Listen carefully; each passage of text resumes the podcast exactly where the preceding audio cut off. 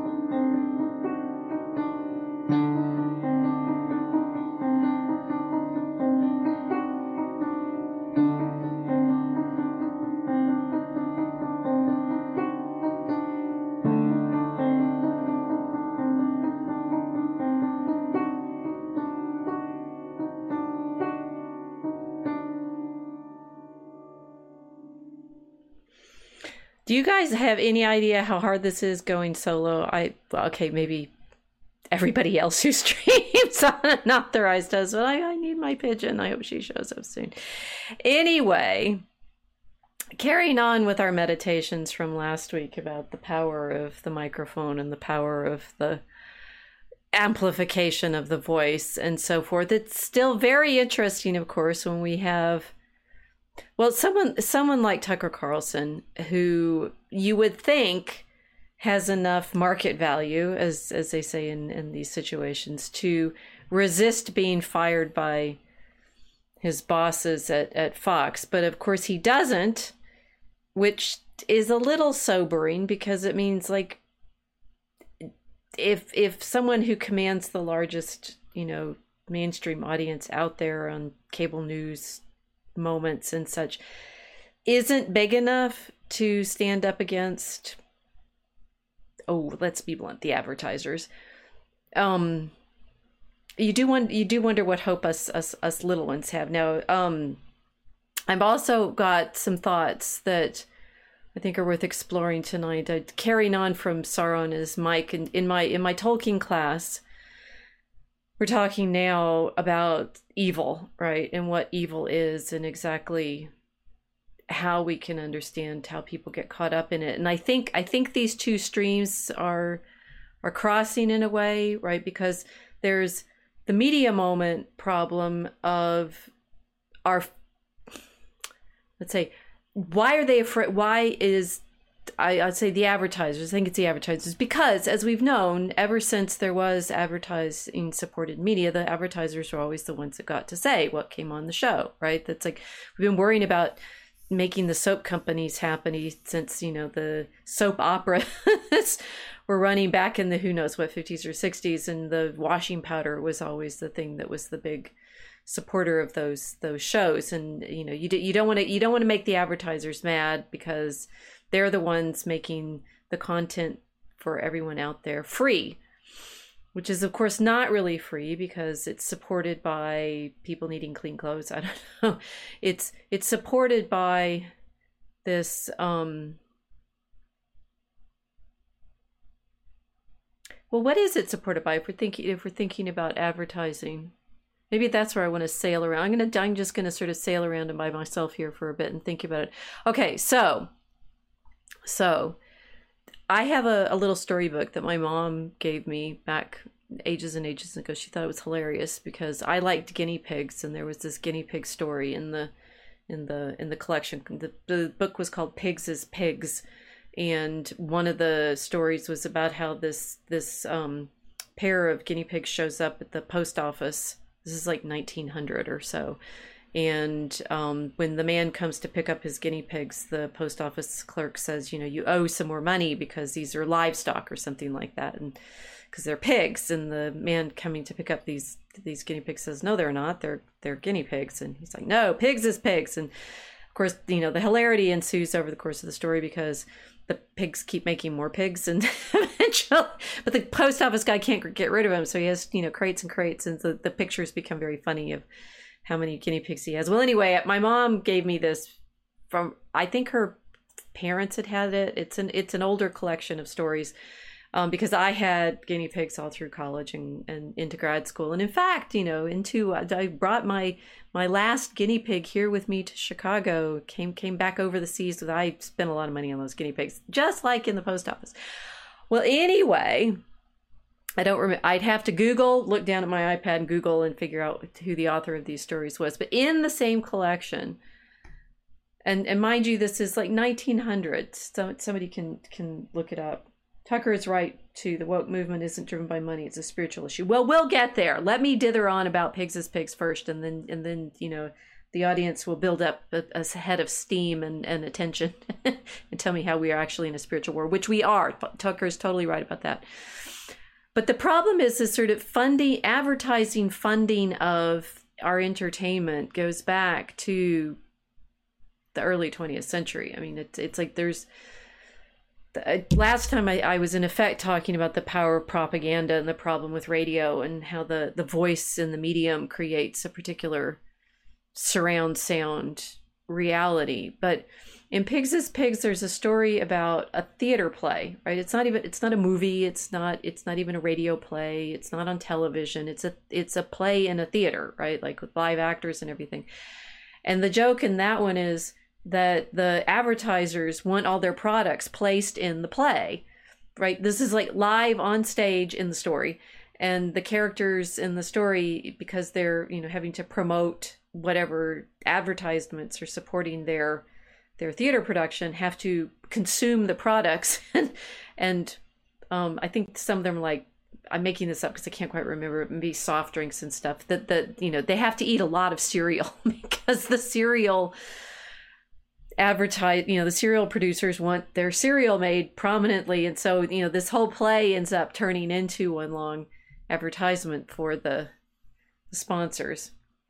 So it's not a new problem and that you know sort of i maybe this is a you know it's sort of twinning i i have the title for this stream as being the internet eats its own based off of a uh, manuscript image that I have. I, I advertised tonight's stream with it, and I'm going to use it in the cover and, and such. Like those of you who don't like listening to me ramble on and on and on while I'm waiting for my pigeon to show up with more stories, can take the entire sense of this episode from this this picture, which is the hell mouth, and there are like three of them. They're multiple hell mouths eating the seven-headed dragon of the apocalypse. It's from this Anglo-Norman 14th century um, commentary on the Revelation, which I just saw a facsimile um, advertised for, and it's like maybe I was onto something better than I realized. The internet is eating all of those of us who participated in it, and we recognize this.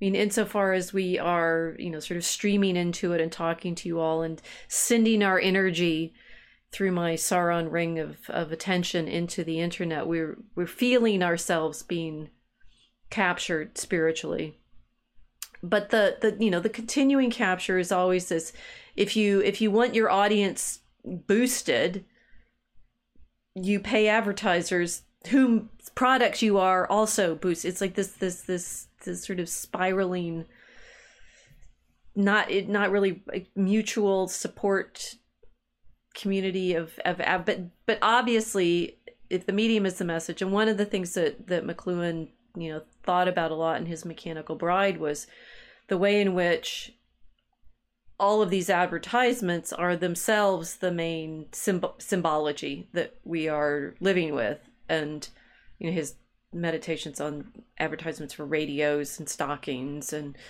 and and also the way in which these advertisements are often juxtaposed with the actual news items and I mean, certainly I remember back when I actually read newspapers. You, know, you can have the, the you know the horror of the of the week next to the clothing ad or something. And now, I mean, how how if you haven't paid you know subscriptions to the sites and you don't have your ad blockers on, the juxtapositions that we get in our online you know reading are are are quite stark. So this this feeling of being eaten by the advertisements and Tucker having to answer to I, I think it's you know it's got to be the advertisers in, in some way because they're the source of the support for the for the media right? So that's our theme for tonight. This this internet eats it uh, it eats its eats its own um, we have I have my my my team here to to help carry on in this conversation so Mel and Casey welcome um and well Casey saying yeah so, so in thinking about um, you know canceling Tucker, they aren't doing this for money. Well, I think they still are, but the sort of sense of what counts as money in what context and who's getting money from where and whose money, right? That the, they're they're certainly not necessarily doing it for you know the happiness of the audience or the I mean what we're going to get to is you know Tucker's very um, powerful statement about what happens when you start telling the truth maybe we need to think about what money is. Um, we haven't actually done any streams on that, and the the problem of you know currency and current that we're participating in here, sending our our, thoughts into the currents of the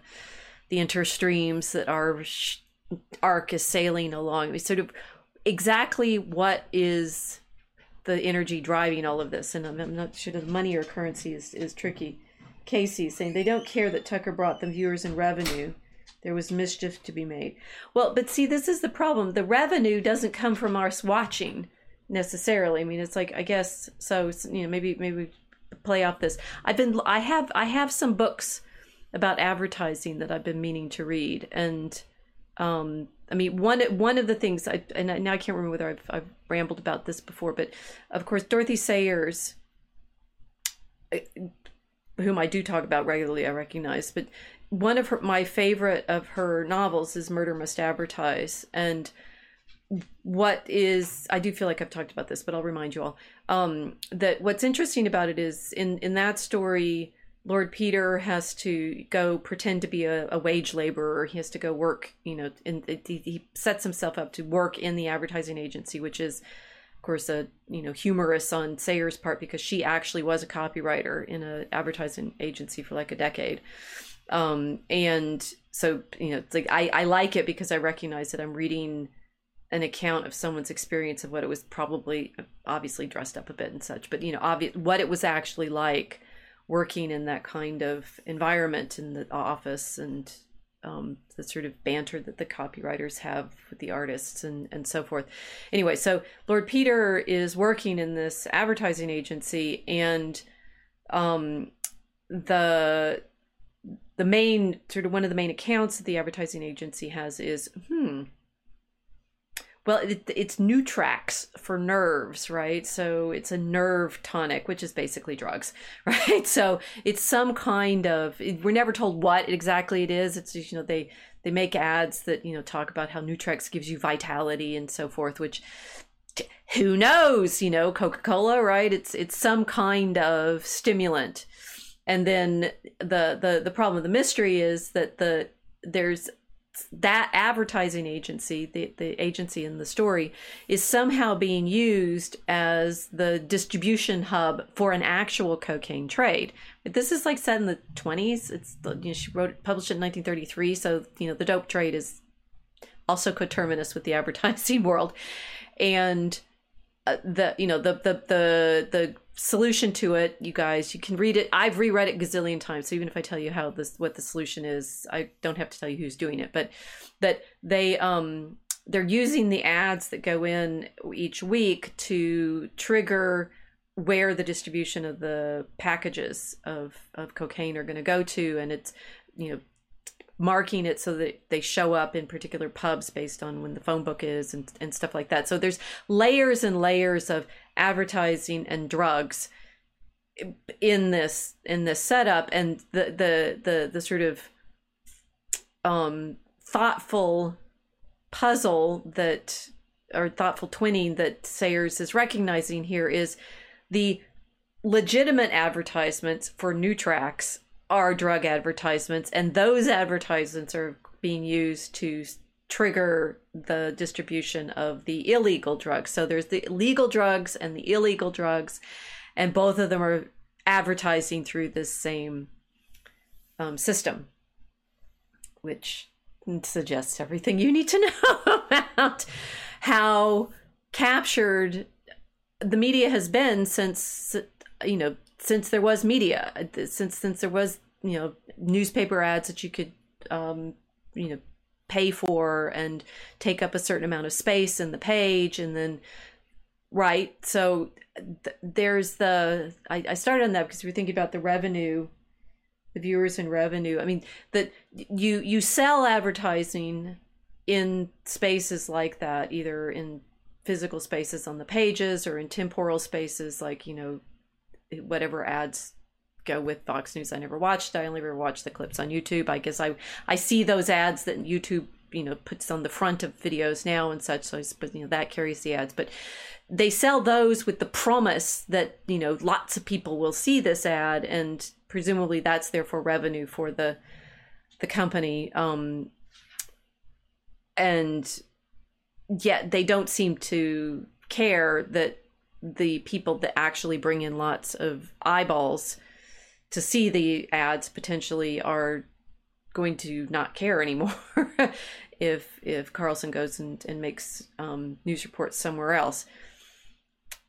You know, I don't know enough about how all of the finance works. Vox has talked a fair amount about how so many of these startups and so forth are propped up by investor money. It, you know, they're gambling with the you know the idea that if we put in enough money to this and launch it out and it gets big enough, then you know it becomes self-sustaining because there will be enough people watching that advertisers will want to pay us to send their advertisements out to our audiences and so forth. Um, now this is you know it's like I've always thought about Sayers and that that problem of how it's all a drug trade anyway because the you know the health pills and vitamins and cereals. Cereal was of course also a, a kind of health food initially before it became completely sugar. Um, but I haven't. I, I the, the one of the things I I have heard is that it, it's actually pretty hard to get people to buy stuff. You know, the, the main thing that people do is follow the brand. So you, you have to create brand loyalty and then keep people buying off of that and the thing about the thing about brand loyalty is i mean what we're seeing for example with bud light um, if you lose it then you've lost that segment. I mean the, the, the products are all obviously very very similar. Girardian twinning um, strikes again.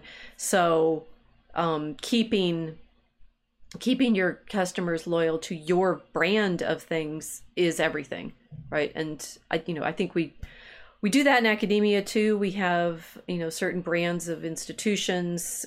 I, I like pointing out the fact that again another early 20th century phenomena so we have now let's see early 20th century phenomena um, the, the the the effect of the mass media the effect of advertising the prominence of you know alter al- altering substance mind and mood altering and health altering substances. Um, and also this this sort of brand brand construction that in uh, in American higher education the main brand construction was the late 20th century was all uh, medieval it was medievalisms right? All this collegiate gothic branding of here we have you know now what a you know a, a school looks like. It's gonna it's gonna look gothic. It's gonna look um, Oxford like, and um, you will want to come study here because of this aesthetic that we have created by way of our buildings. Now, I very much enjoy being in the buildings that I am in at the University of Chicago, but recognize that back in you know the t- t- 19, 1900 when they start building most of the buildings, it's around 1900 or so because they a lot of them have foundation stones at 1920 or thereabouts. They consciously chose uh, an aesthetic to brand us with as a school. So, I mean that that that's a it, it is modernity. We've now into currency, advertising, branding, drugs. The, the, I have I named the seven headed seven heads of the dragon, right? Um, Casey's saying Tucker was right too. The woke movement isn't driven by money; it's a spiritual issue. Well, now, now you know to get to really the the spiritual matter of what we're dealing with. One of the things we've been talking about a lot on the Mosaic Ark is how being in the internet is changing things. You know, how we're able to do this um, in time how you know it can be different um, effects of being in the um, light world right? We're, we're, we're sailing in the light world here. We're looking into the light and we're sailing along the the cables. I saw a map this morning. It's like the we're trying to make some cables from japan to europe i think that bypass russia. So but th- these have to be laid in the arctic and presumably therefore under the sea. So wherever you are, I'm traveling to you by way of buried light. or maybe submerged light as, I'm sailing around on the internet and the the, the the the transmissions of this conversation are traveling underground and underwater. Um, thinking about what that means, right? And I had I had priming myself this morning. If you follow my Telegram, which you should, because I I post there much more regularly than I post anywhere else, and so it's sort of like the the the running stream of my attention is in my Telegram channel. And um, I saw I saw two things this morning that I thought were uh, topical. One is um, Paul Kingsnorth's Substack. Uh, he has a multi-part meditation that he's working on about you say four questions concerning the internet. This was part two, um, and he's he's thinking very much in these um, these McLuhan level terms about the spiritual effects of being in the internet.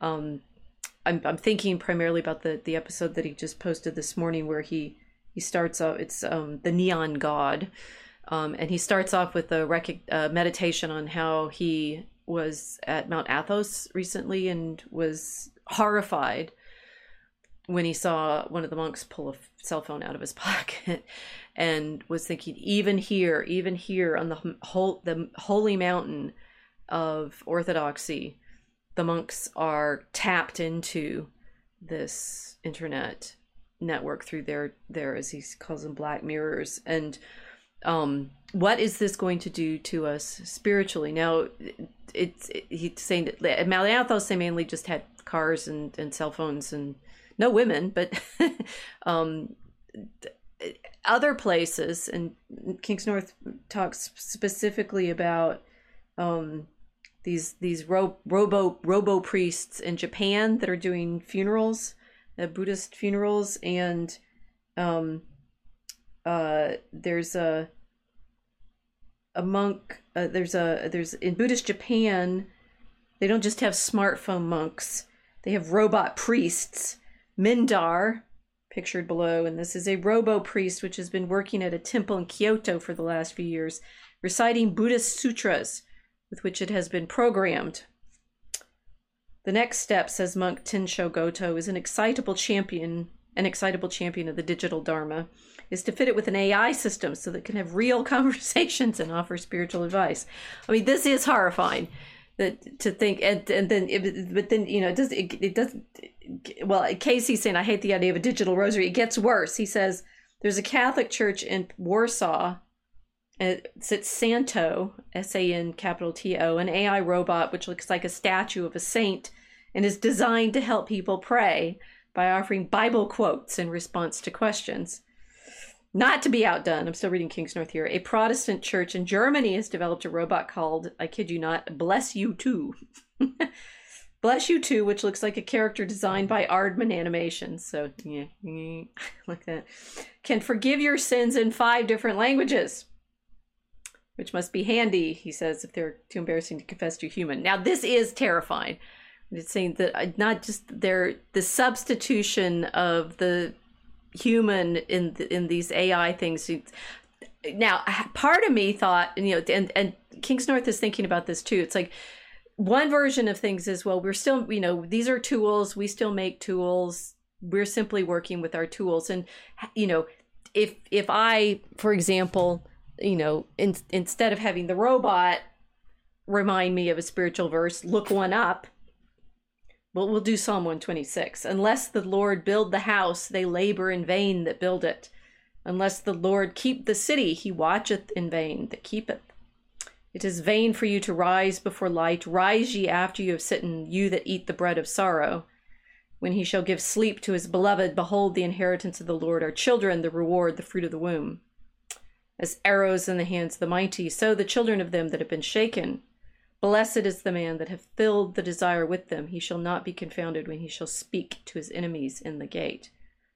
Now, okay, so the, one of the gradual psalms, Nisi Dominus. I could not do that from memory because I don't have these memorized, which is probably bad.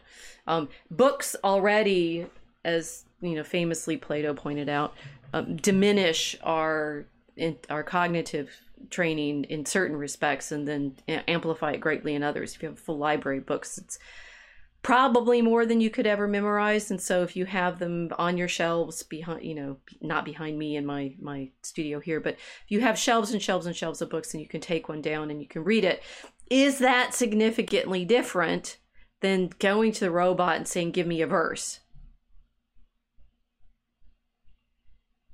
Yeah, this is Futurama level stuff. Ha, forgive me, priest bot, for I have sinned. Well, indeed, right? And so this is, um, you know, that Kingsnorth is actually quite terrified of all of this, saying, you know, on and on it goes, and and this is a problem.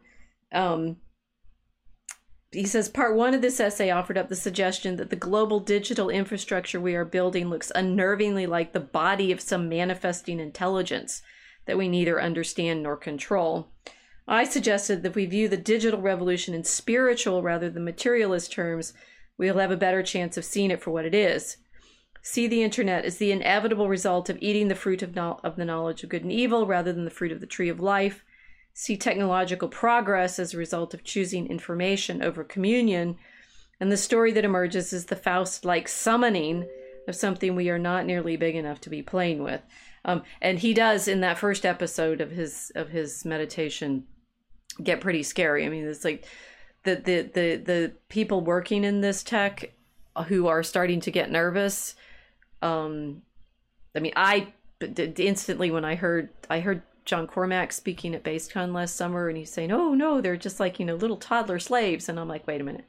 He didn't use the word slaves, but he did kept saying they're they're you know AI is you know has the intelligence of a toddler, and I'm like, "Well, that's you know my dog does too," and uh, that. At what point are you going to get worried about the the way the the tech is responding to you? Um, hello, I oh look at this She's here. Shall I bring her on? Are you ready to come on? Okay. I well, you're not in yet. I'm just talking to you, and and they they're assuming that I'm not talking to some AI bot that I'm inventing. Okay, I'm you're coming in. Are you ready? Okay, there you go. Welcome. Look at that, you made it. okay, so I'm I'm terrifying them all with stories of the spiritual battle that we're in by way of the internet. Ready? Oh God, yeah. Let's scary ghost stories of the internet. We're here. Look how much better it is when I've got my pigeon. Oh my gosh, it's I do not like talking to myself in in in the in the audio realm. Um, so I I have been I've been thinking about the problem of advertising and Tucker Carlson getting canceled, um, which is probably uh, probably yes. because of the advertising. Because why is you know that would be the reason because that's the way you know media has been funded as I as I pointed out since like the beginning right since since there was media and advertisements at least for, since the beginning of the 20th century. Um, yes. So I think there's there's probably a spiritual problem in that um, but now I'd gotten us to the point where I was diving into because Carlson says, and I haven't read this out yet, but it, it's it's it's actually significant to this this problem that what what's going on. We're definitely in a spiritual something, right? And um, he yes. he said quite explicitly that this this you know the problem of good and evil, and why don't we pray? And that's been one of the reasons that people say he was canceled, right? So that's where I was aiming. but by way of this Paul Kingsnorth um, meditation on the the terror of the internet as a spiritual um, situation, um, and particularly mm-hmm. whether or not the um, it's like, are we imagining the AI that's coming out being obviously? I mean, he he sometimes says it overtly demonic, right? That we're we're we're, we're sort of making portals to demons or i mean there is there is a place where it's simply um you know he says uh you know we, we've done we've done all of this before it can be the internet is not alive the internet is simply us potentially right what we are dealing with here is a computing problem which needs to be sensibly managed we just need some smart rules, perhaps the equivalent of a non proliferation treaty and some globally agreed test bans. Blah. We've done it before and we can do it again. Okay, and then this is if this is true, then the digital hive mind we have already built is simply, simply a hugely complex, globalized neural net made of collective human experience, built upon a digital mm. infrastructure created by the US military. I mean, that should terrify us just to start with, but keep going which is already being used to spy on the world's population, harvest its data, manipulate its preferences from politics to shopping, control its movements, alter the material substrate of the human brain, and build up an unprecedentedly powerful alliance of states, media organizations, tech companies, and global NGOs with an agenda to promote. It is also the basis of a newly emergent technology, AI, which will, at minimum, be responsible for mass unemployment, fakery on an unprecedented scale, and the breakdown of shared notions of reality. I submit that this option is only slightly more reassuring.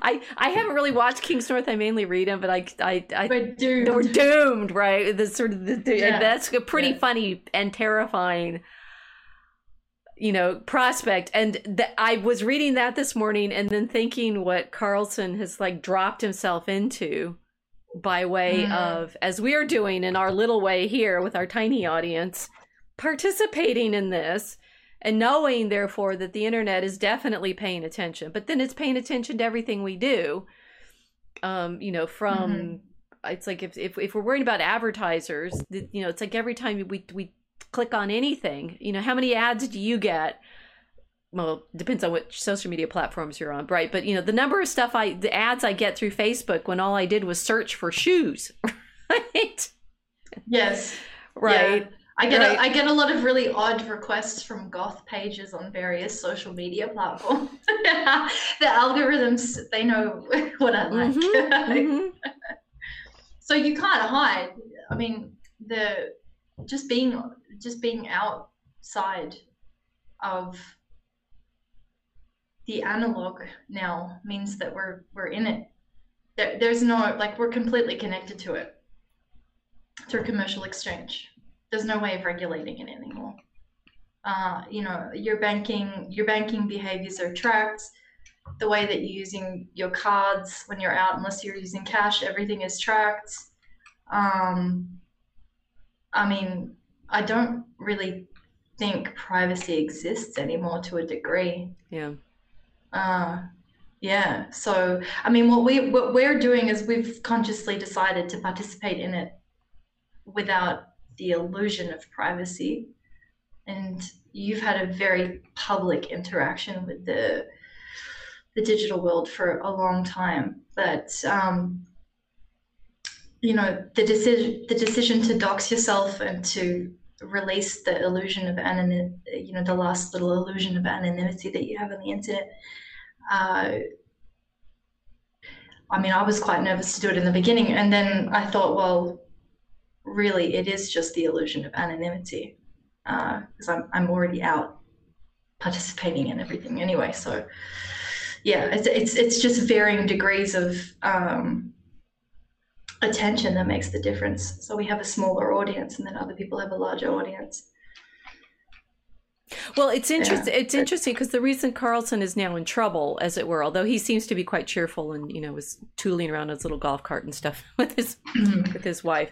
I mean, but that, even that, it's like he has you know zero privacy in that sense. It's like as soon as he's outside, the people are all watching him in his. his yeah. You know, relative to royalty, not much celebrity, but relative to the rest of us, quite a lot of celebrity. Um, mm. No, I forgot what I was thinking. Uh, there, people people are living in public now. Everybody's living in right. public. Before it was it was it was royalty, it was celebrity, you know, public people of note. But really, because of the technology that we're using, we're all fundamentally living the lives of celebrities in the sense that we're all living in public to one degree or another.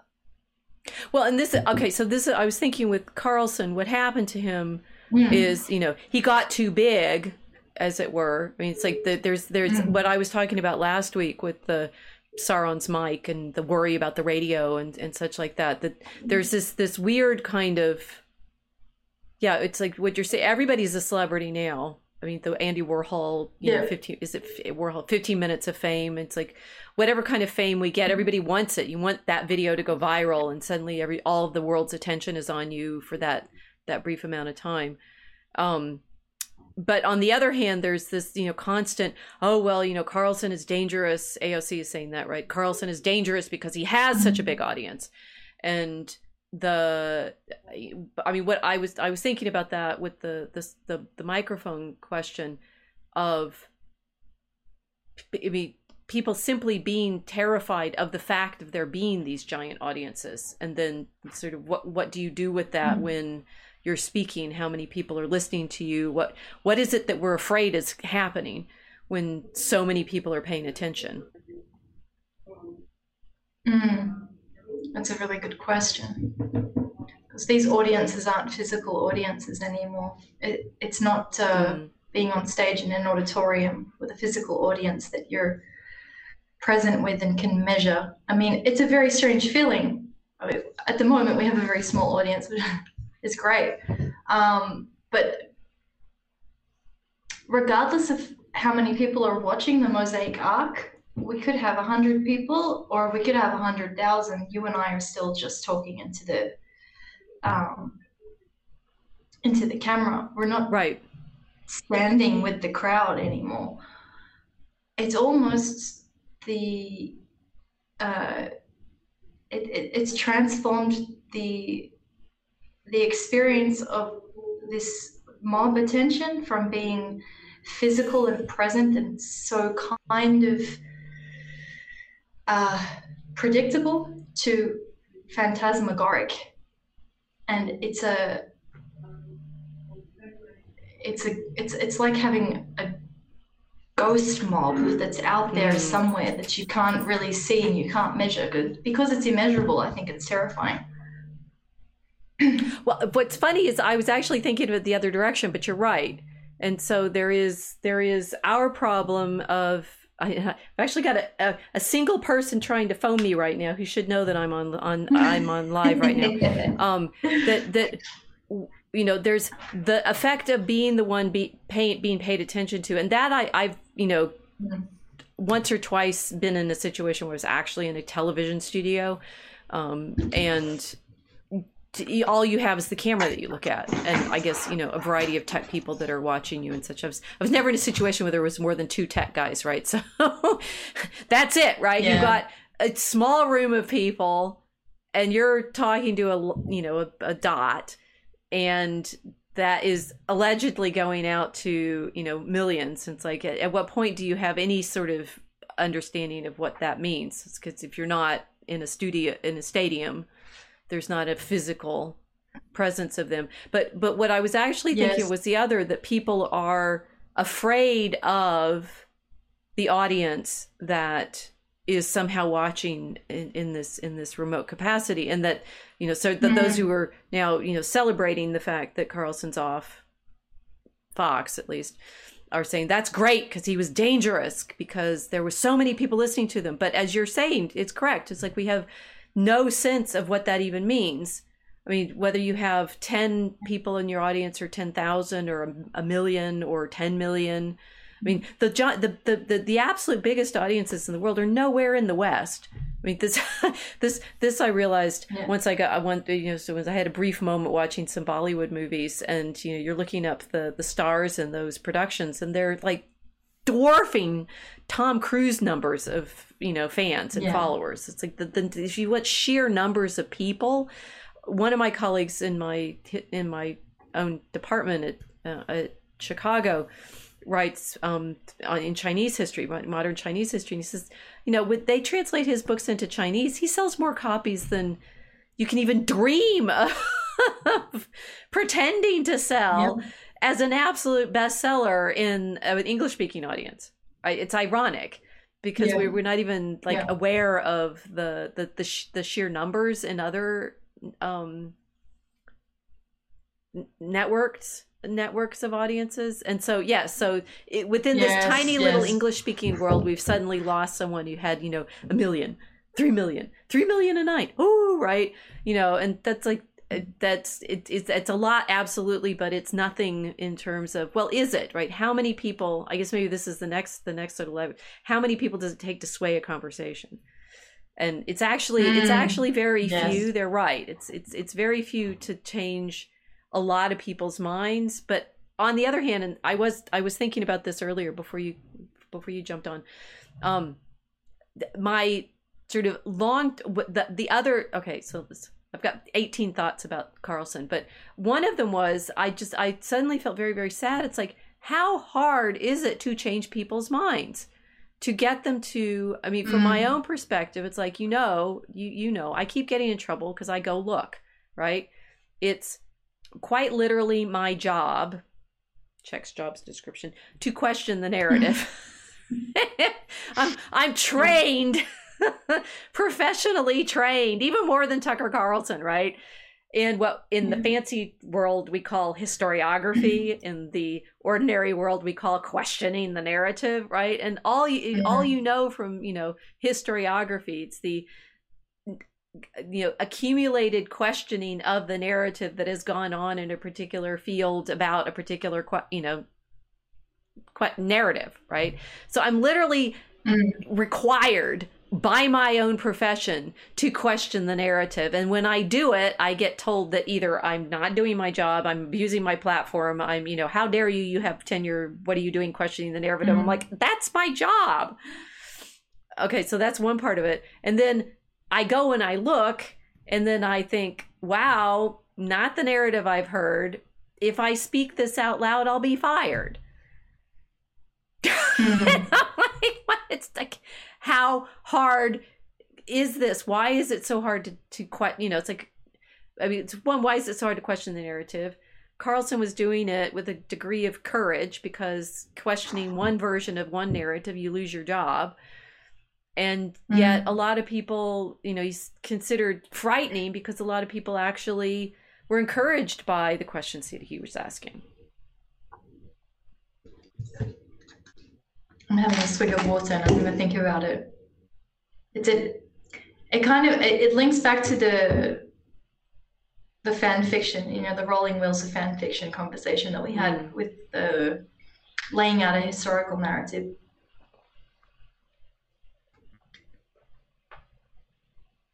Um,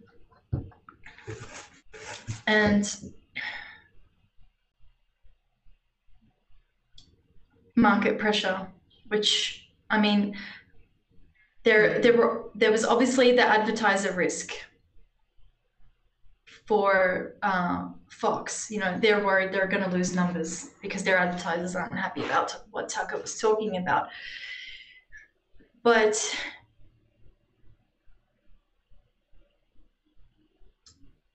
hmm, there's a there's a huge contradiction at the moment with I think having these um, enshrined cultural positions, for example, in academia, uh, where you are working as a scholar, working on um, studying history, studying the creation of history, because history is the you know the creation of narratives by various people as it's happening. Doing all of this, I think a lot of people are still operating in a framework which assumes everything is individuals instead of realizing that what we're actually doing is um, confusing individuals influencing a narrative and corporations in- influencing a narrative. Um, because the market pressures that are happening now are not market pressures from individuals that are trading one on one with each other. We're dealing with corporatized markets that are, you know, incredibly powerful. The advertising world is all about creating desire and shaping that into uh, profit. And in order to create a desire, they have to create a narrative. So we're kind of battling a industrial desire factory with uh, you know this need to have institutions which can guarantee that we are in fact uh, able to know what is truth and what is really happening uh, in current events and history. People are not comfortable discussing the difference between those two things and how one is influencing the other and how this uh,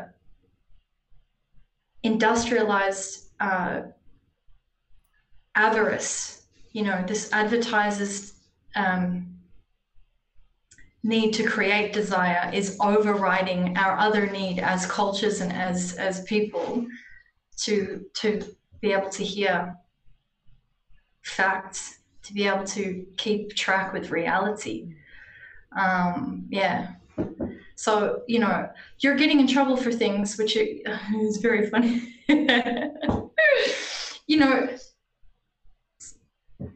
you're getting in trouble for doing your job your job only because other people's jobs is to manipulate narratives and to make sure that people are desiring products that are uh, you know in their it's in their best interests to keep this going. So they don't care. They don't care if everyone is actually doing what they're trained to do and paid to do. This is good. This is no so it's it's what carlson's gotten in trouble for too because mm I mean, he's it, at least you know I did.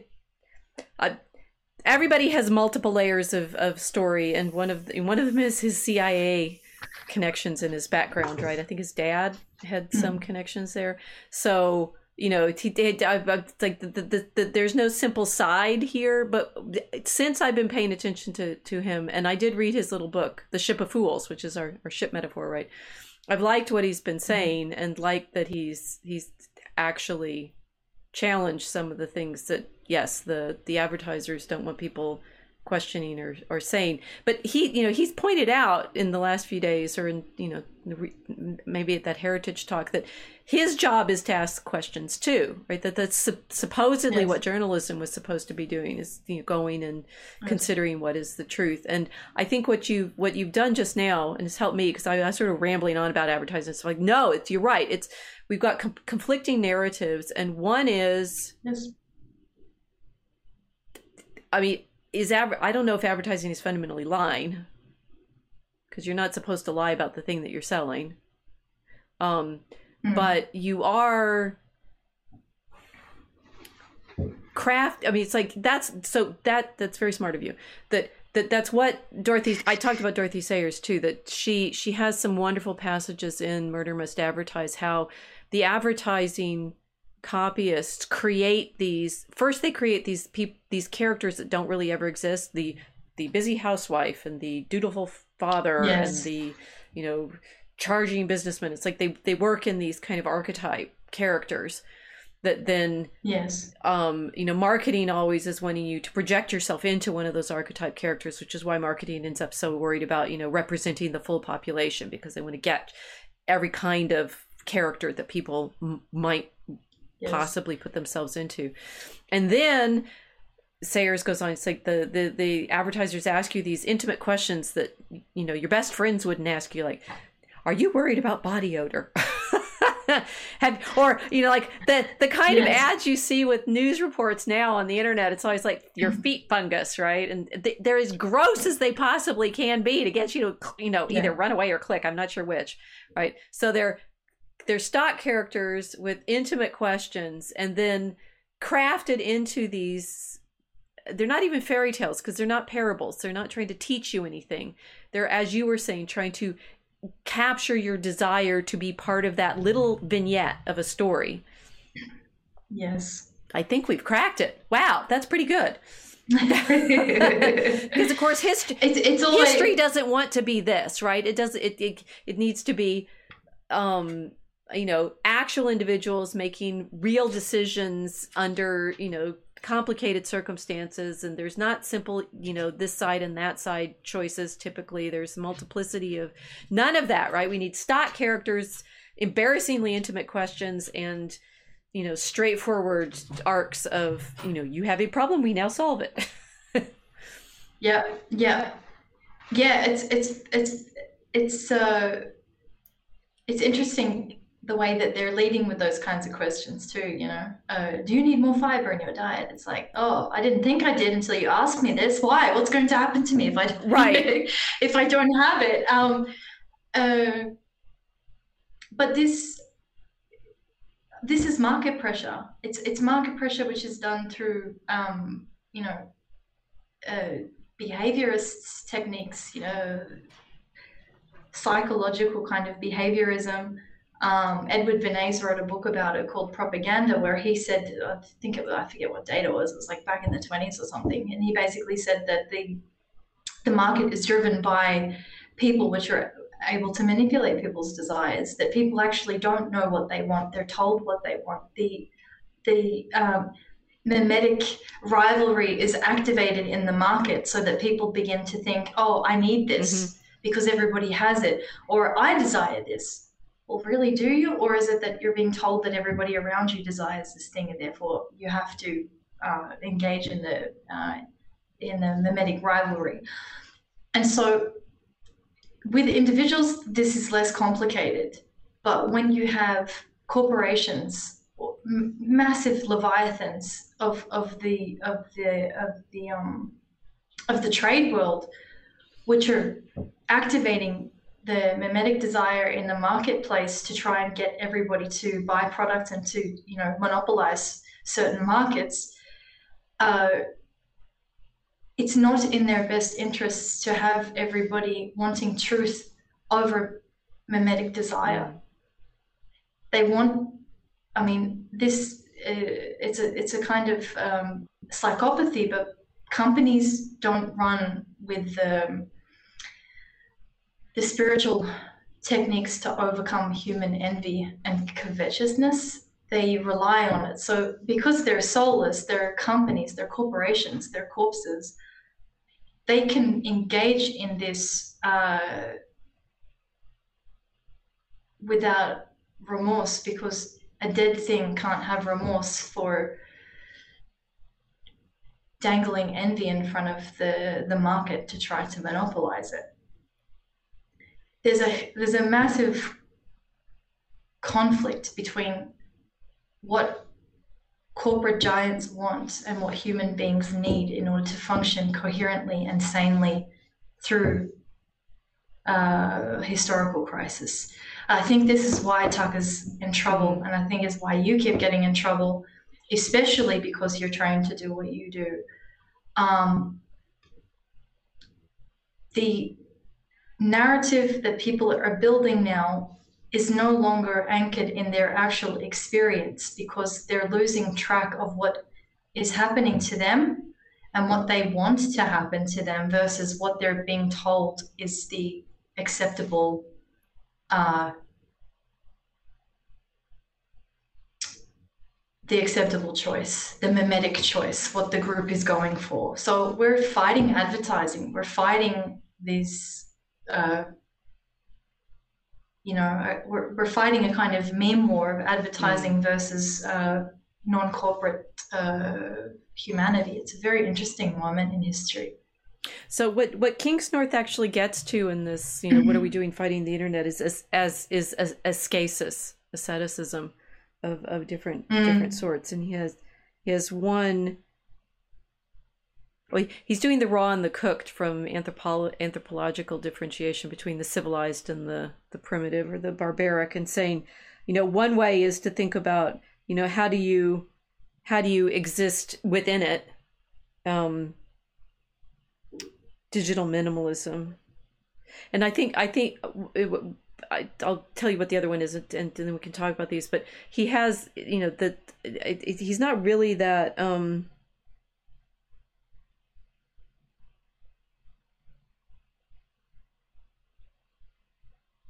you sort of get to you get to live in it without being of it, which is fine, but it, it's not very uh, developed. But then he has the the raw ascetic who, um, I guess, simply steps outside of it and and, and no longer participates in it.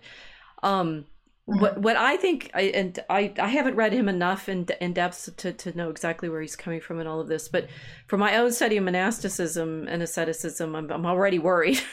I mean, he starts by saying he was at Mount Athos and horrified that you know the monks were pulling out their iPhones and and having their black mirrors already there.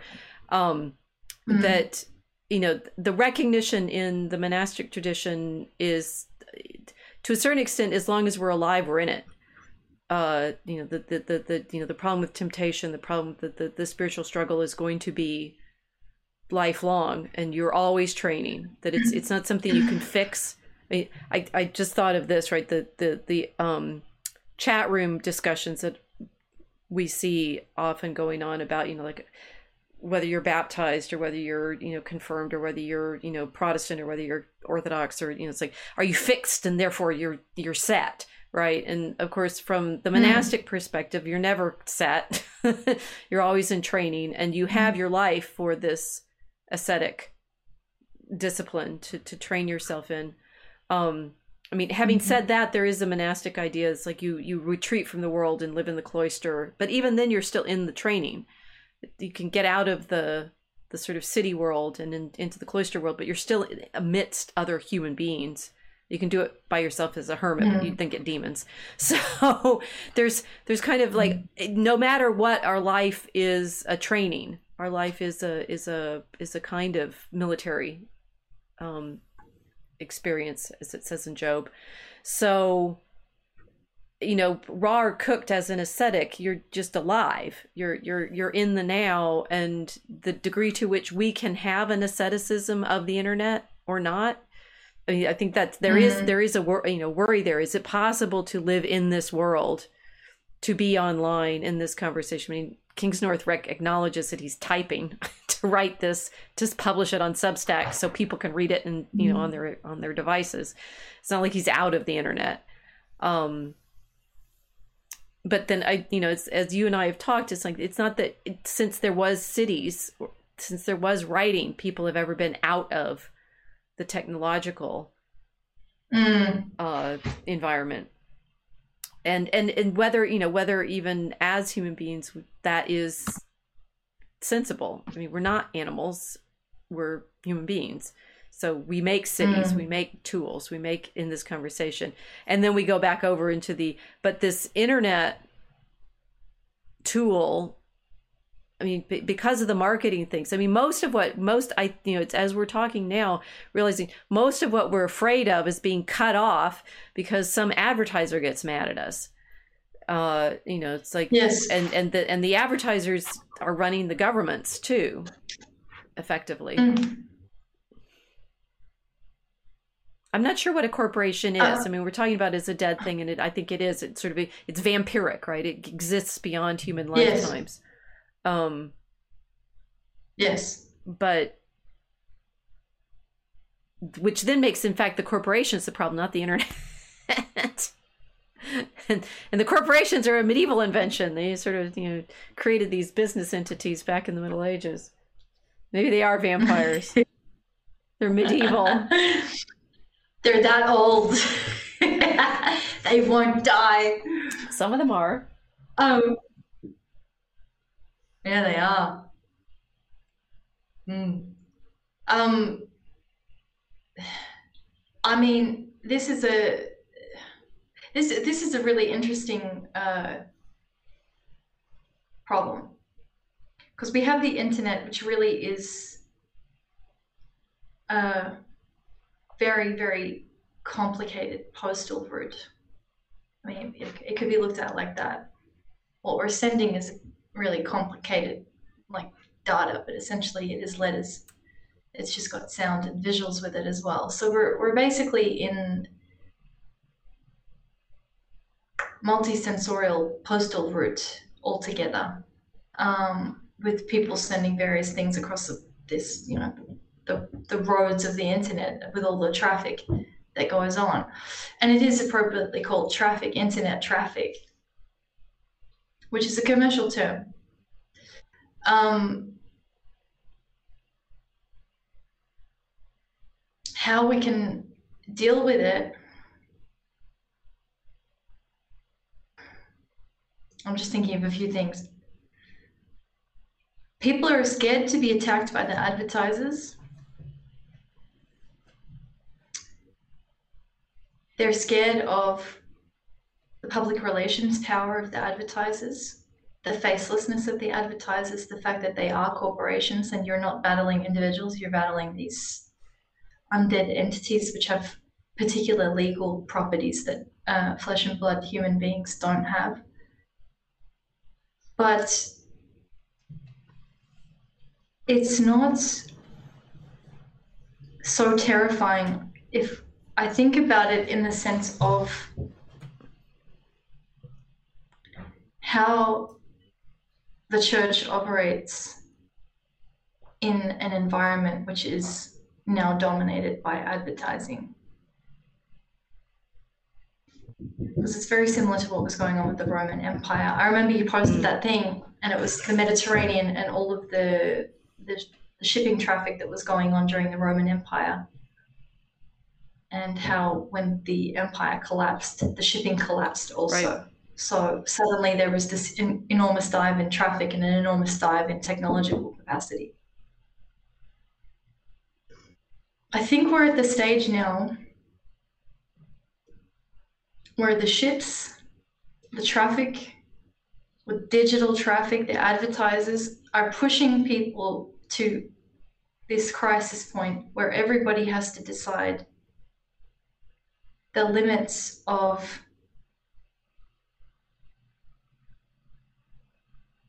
what what they're going to allow advertisers to demand in terms of um,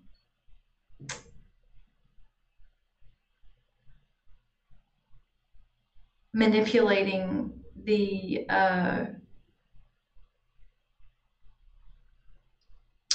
it's a, it's a difficult thing to put into words.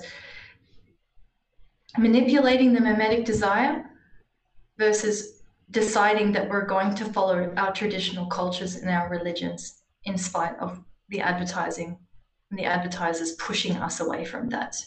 This is the challenge that we have now because. Uh, you know, everybody is talking about communism and socialism, and oh, it's terrible. You know, the, the conversation in Australia has been, oh, well, you all wanted socialism, you got it. We're not living in socialism. We're living in uh, a cultural environment where private companies, corporations have linked up with uh, various government departments, and we have public private partnerships, and the corporations are deciding cultural taboos, dogma, um, social attitudes, and pushing everybody to think that there is a, a social consensus which doesn't exist. One example would be on the, the drag queen story hour that everyone has been uh, um, adopting now after it's been in America for a long time. the majority of the population here are not in agreement with this. It's a minority thing, uh, a radical minority that uh, want to have these events running. The majority of the population don't want them at all. But it's being proposed through corporate advertising that this is now normative when it's not. I'm sorry, I'm coughing.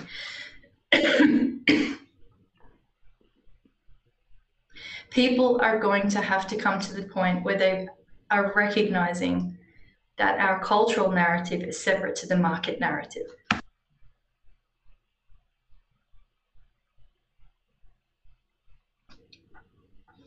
I think this is why um, the type of thing is interesting. He's he's talking about spirituality, and yes. that's what's annoying everybody. But but this is a spiritual it, problem because it's as as we're talking now. I'm thinking, okay, so the other so I had two I had two Substacks that I was looking at this morning that started me thinking on this theme tonight. I mean, what they're both you know touching on the internet, but um, this one is the Midwestern Doctor Substack, and I've been following him because he mainly talks about the um, medical situation, and he's he's he's been done some excellent reporting over the last year or so about all of that. But but today he he came up with Big Pharma's destruction of American journalism. what the re- recent yeah. changes at Fox News say about the country, and so he's meditating specifically on um, what Tuck, what Carlson said, and then Robert Kennedy Jr.'s response about it, um, saying you know, he, he, he told the truth about how greedy pharma advertisers controlled TV news content, and he lambasted obsequious newscasters for promoting jabs they knew to be lethal and worthless. Um, and so Kennedy is drawing direct attention to the the uh, the advertising problem, um, and at this point gets to what Tucker said in his his speech about the truth telling um, yeah. Which is worth reading. Shall I read it now? Okay. So this is yeah, this is actually um, for, first he um, the Midwestern doctor quotes um RFK Jr. who's talking about how people don't trust the media now. Um, and and and this is why this is a problem. When you and this is Kennedy that when the media and you know the corporate captive media and corporate captive government sees other sources of truth they have to brand those misinformation because they threaten their paradigm. They threaten their orthodoxy. And of course there's a lot of genuine misinformation it, it's an interesting question so it's like is there misinformation when you're just trying to get people to buy something that they don't want it's just misinformation mm. you don't need that um, but as we know a lot of the misinformation is just statements from that that depart from government orthodoxy but I think as we're unpacking this, it's like there's there's advertising orthodoxy, and the government is yes. so caught up in the advertising orthodoxy that there's not. I'm not sure even what content there is. I mean the the med the medical stuff is is particular. It's like in you know the soft drinks and the this and that. One of the things that's been lingering in my head as we're talking is actual. It takes a lot of advertising to make people buy anything it, it's very interesting. It's like you have to mm-hmm. saturate buy because most people, I mean, most advertising works best when it's small target audiences that want that thing, right? Mm-hmm. And then you know they're choosing between different fencing foils, right? But only fencers are going to want those. So there's not there's no yes. point in advertising those more generally. Whereas what you advertise for the population at large is drinks and cars. yeah not even clothes or anything, right? Maybe you know sports clothes, but the, you have to get a real sort of lowest common denominator to get out at the level of most people even seeing the advertising. Um, mm. so I think there's there's a there's a problem in that level too, right? Um, okay, but as we know, blah blah. So they have to either censor us or they have to lie about what's true and what's not true, and that amplifies the polarization. It amplifies the hatred, the fear, the insecurity because you know you're being lied to and you're being silenced. Censorship doesn't work from any point of view, though, and it's very, very dangerous. So that's Kennedy's version on things. And of course, he's been very concerned about the medical situation and the vaccines. Um, and uh, that, but that's within this advertising context of wanting people to continue to take these substances. So your your main your mm-hmm. main argument is you need this, right? What you were saying is like, you know, what I don't remember what your example was, but you know, do you have do you have bad breath like do i you know and you're you're suddenly yeah. worried about something you didn't even know was something to worry about do you have yeah. feet fungus right okay so let's now consider what tucker said at his recent speech and this is the the truth telling one. It's like if you just start telling the truth and we usually have it at this giant abstract level although tucker was talking about how you know i used to think that it you know we were in this um you know parliamentary style democracy where you debate the, the spending of the tax money right you you have different proposals yes. and you debate about that and that's what government's about and of course that's not what it feels like it's about now it's it's something different and so telling the truth as he says turns into this thing that um I would say two things that I think we're thinking about. The first is you look around and you see so many people break under the strain, under the downward pressure of whatever this is that we're going through. And you look with disdain and sadness as you see people you know become quislings. You see them revealed as cowards, and you see them going along with a new, new thing, which is clearly a poisonous thing, a silly thing, saying things they don't believe because they want to keep their jobs. If there's a single person in this room who hasn't seen through that George Floyd and COVID and the Ukraine war, raise your hand. He's at the Heritage Foundation in this one. Oh, nobody? Right. You all know what I'm talking about. The herd instinct is a very strong impulse and you're so disappointed in people, you are, and you realize that the herd instinct is maybe the strongest instinct. I mean, it may be stronger than the hunger and sex instincts, actually. The instinct, which is again, is inherent to be like everybody else and not to be cast out of the group, not to be shunned. That's a very strong impulse in all of us from birth, and it takes over, unfortunately, in moments like this. And it's harnessed, in fact, by bad people in moments like this to produce uniformity. And you see people going along with this and you lose respect for them. And that certainly happened to me at scale over the past three years.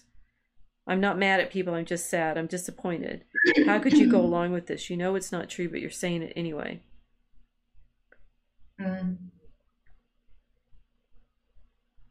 And then we had the picture of the one guy not giving the the not the Roman salute in the, in the crowd that is it's like the the herd instinct the the you know you were talking about the mimetic rivalry and the the twinning and the mimesis right? The imitation. I'm not it yes. it feels terrifying as we've talked about and you know like um not to be cast out of the group not to be shunned but it's it's often over very simple and silly things. Like to get a certain haircut you know to to to wear a certain kind of shoes under certain social circumstances to you know have a car that doesn't stand out in the in the traffic something you know all of these things. We we, we the reason the mass marketing works is because we do blend for the most part. Yes. Yes. We we there's we tend to homogenize over time very quickly. Right. Um which ironically it's like saying this this is what I was thinking when we were talking earlier about the fear that people have of oh you know you could get a big audience and they'd all go with you and it's like I mean curiously on yes. the one hand it's really easy to do and on the other hand it's really really difficult to get that many people to pay mm. attention to you I apologize I got something stuck in my you Need more, you've got um, you need more uh water and less dust. Sounds like you're in a. I've got it. I was. I was driving in the middle of nowhere. I've got another bottle. There you go. Um, so this is probably the thing, you know, the, the, the thing you're experiencing too with the, you know, oh, you've got this platform and there, there, there's there's no recognition of the work that went into getting you where you are. But um, it's an interesting thing that the platform itself, whoever holds the mic, whoever's got the, you know, the, the whoever's got the ring, whoever's got the microphone,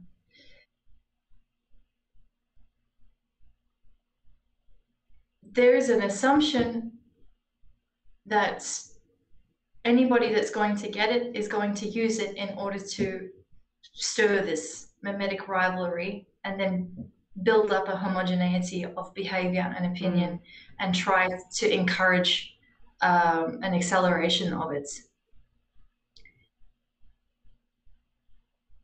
This is, I think, why your profession is so profoundly important, and also why Tucker Carlson's profession is so profoundly important. And people like, yay, artists, artists are profoundly important because we need people who are able to wield attention and to not want to monopolize the attention in order to accelerate homogeneity of thought, mm. which is very, very rare.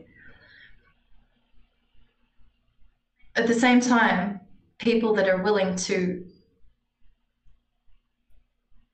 have a microphone in front of them and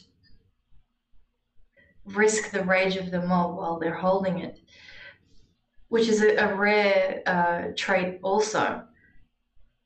The, the mass of people in any given situation are not going to hold the microphone and say something directly into it that is going to pivot the the aggression of that mass of people. Mm. You know, most people are not going to go on stage and deliberately infuriate the, the audience. They want to be loved by the audience. Right. They want to be um, yeah, they want to be uh, adored by it. so this is the danger. But we we're we're losing sense of particular professions and responsibilities of those professions and what they're actually supposed to be doing for everybody, which is to break the homogeneity to prevent people from uh, completely losing an ability to resist uh, the the mass formation. You know. Um, well, okay, so it's interesting you're saying that, and just as you're thinking about it, it's like, why? Why is it a bad thing to to to to um?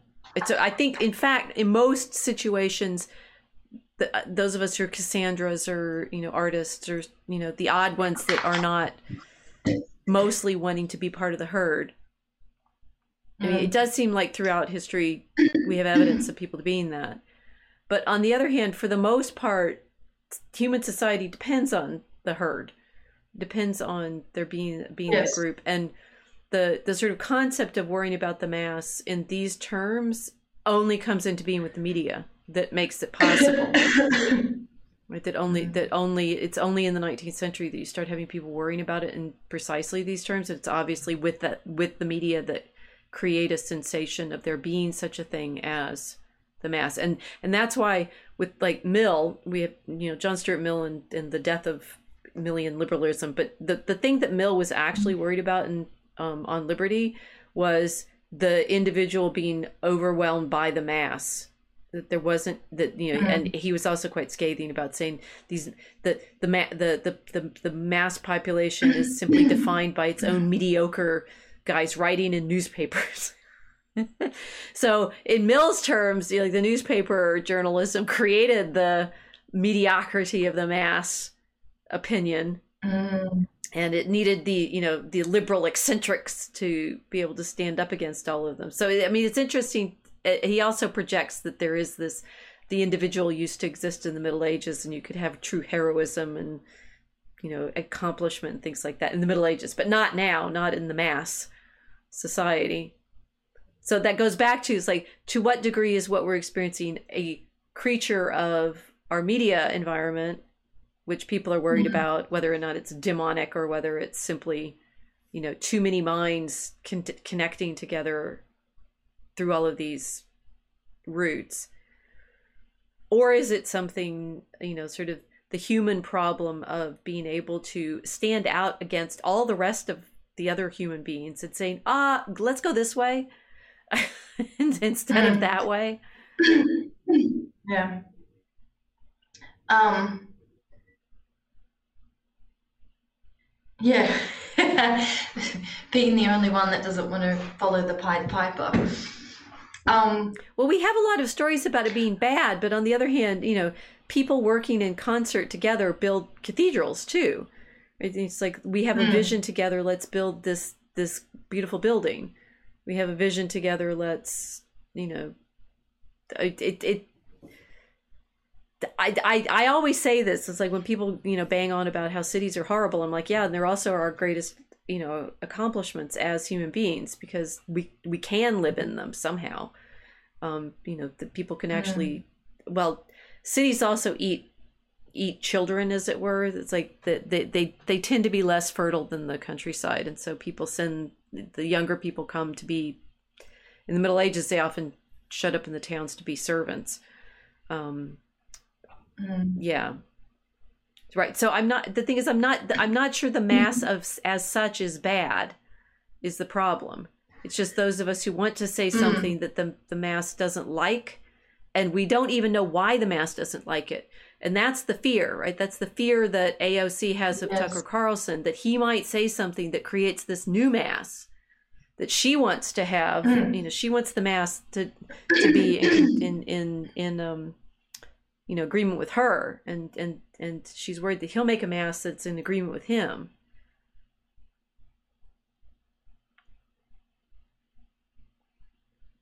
yeah it's a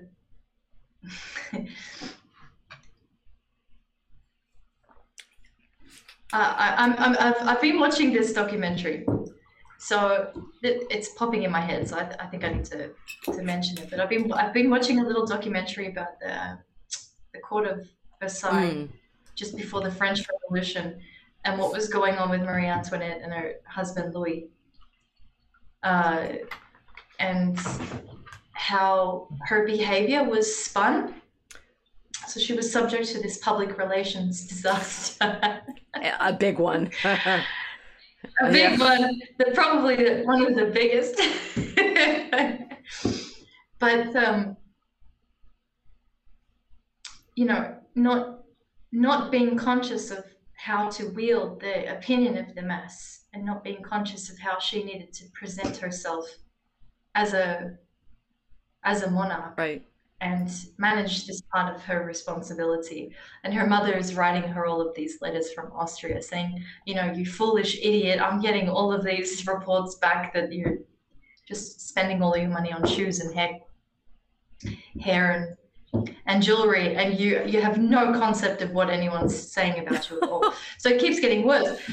And you know, you, you kind of have to feel sorry for her at one stage. It's so being born into the position where she has to push against uh,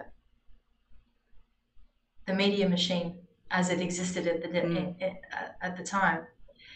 All of a sudden, people in France and around Europe start creating these engraving propaganda pictures that they're circulating all over the place, and it's pornographic. They're depicting her, uh, you know, bare-chested and in all of these different uh, compromising positions with different people. So trying to promote this idea that she's a sexual libertine and um, she's up to a lot of things that she's not necessarily doing. Because she doesn't answer it, it gets worse and worse mm. and worse and worse. So there's this corrosive reputational destruction because as the monarch, her morality and her virtue is the morality and virtue of France. So eventually, the French just see her as completely out of control and wretched. And then, of course, what happens happens. I think it's this fear that once enough reputational damage is done once everybody's been defamed to a degree once the mass has a, its opinion formed of somebody mm. it can never be undone and everybody's terrified of it uh, because it's a you know it's the character assassination problem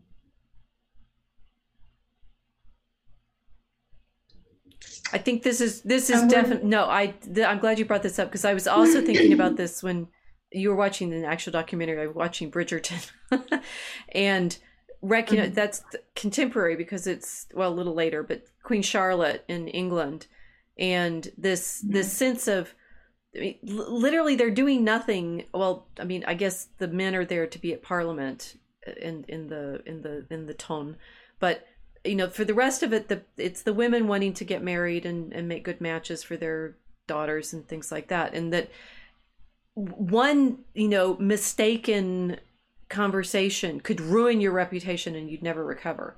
I mean, I think Bridgerton does play yes. that fairly nicely and saying, and this, and realizing that this internet world feels like that very much, right? This this tiny little court yes. where, I mean, Tucker is trying to talk about things that are actually like real issues, but at one the video that he just put out this this evening saying nobody's talking about real issues, right? It's all questions that nobody actually is going to care about in five years it's mm. mostly this kind of yep. social negotiation for who's been seen with yes. who and who therefore is part of the ton and who yes. not part of the ton and has literally zero to do with any decisions that are being made because all you know all the decisions are being made at, at a at a bureaucratic level that is impervious to any of the the actual discussion mm.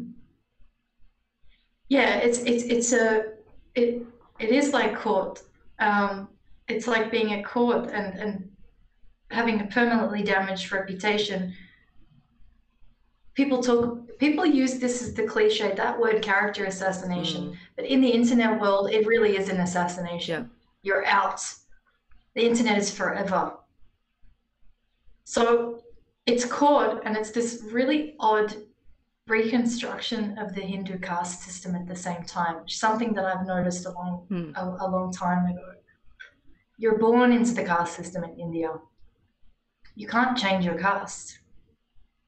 The assumption is that the caste that you're in is a deserved status. So because you've got the reincarnation, you've done something, mm. you're born into this particular caste. At no point during your lifetime are you able to buy your way into a higher caste or buy your way out of the, the caste that you're in. You can't earn it through valor. You know, you can't ascend in any way. You can, however, go down. you can you can go down.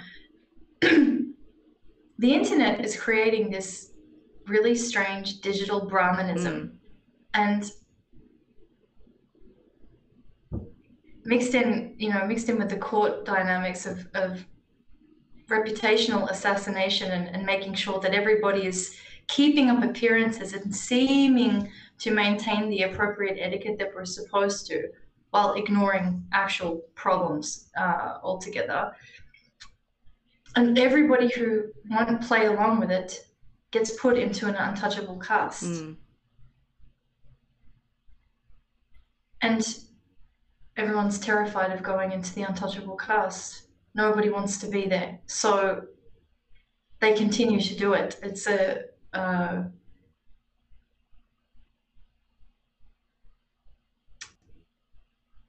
our our culture is now being dictated by uh, a desire to avoid being put into an untouchable caste. But we have this is a completely different kind of class system than existed before because your class can change very rapidly in this mm-hmm. environment. It's not guaranteed. Well, in that before sense, you're a landowner, it, it's like the court. It's like the court. So it's like your your status can change because the queen looked at you funny, and if she decides she doesn't like you, mm. nobody does. Right? It it it has you know zero to do with any other features that you have or care. You know, it's literally just whether or not the queen of the court decided that you are her diamond in the Bridgerton setup, which I found very. It's like mm-hmm. when you, the queen declares someone as her diamond for the the year, and and therefore she's going to be the one courted. It's like no, she's going to be one hated by everybody. Don't you get this right? Yeah, but it's it's it's yeah. it's nobody likes the favorite. it's not even. I mean, it's it's it's a it the social the true social death right it's like what would you do you you, hmm. you only exist to be in that ton therefore it's not like uh, you can go do anything else because your only existence is in that conversation and that obviously is i definitely see that yes. we see that on you know all of the little subsets of the the internet population that you know so and so's talking to so and so so and so was seen with so and so so and so showed up on sh- uh, other so and so's you know live stream and therefore cannot be seen with this one. It has nothing to do with the content of what people are saying No. except for you know the you can test whether or not you belong to the ton by whether you're willing to to talk certain topics in a particular way. But that's all i those change all the time because they have no solidity. They're just social markers which we've we have obviously lots of time talking about but the the feeling of the dynamic it m- makes a lot of sense if it's just a if just if it's a court culture which we could say that is a human mm-hmm. you know that has been the feature of human history all along. It's like there's there's an inner group of very very wealthy connected people that then worry about each other and everybody else starves Mm, yeah. so that is what happens. But we're in post Christian culture now. So at the same time, everybody's expected to behave as though they're Christians, as though they have Christian, some kind of Christian morality. And this is very challenging because uh, to hold, I had a conversation with a woman recently about this actually. Uh, yeah, you've probably heard this too. When people claim that they have, oh no, I'm not, I don't, uh, I'm not a believer, but I have the same values. So it's the um, the reduction of faith to values, which are, you know, I mean, it, it's not the same thing. It's like reducing the religion to branding. It's like saying, "Oh, we have the same shoes." right but it's You even know? it's not even it's it's social agreement i have the same values i agree with you socially yes, right whereas yes. For now, faith i mean faith faith is that problem that thing that you could do and you can disagree with everybody Yeah, yeah.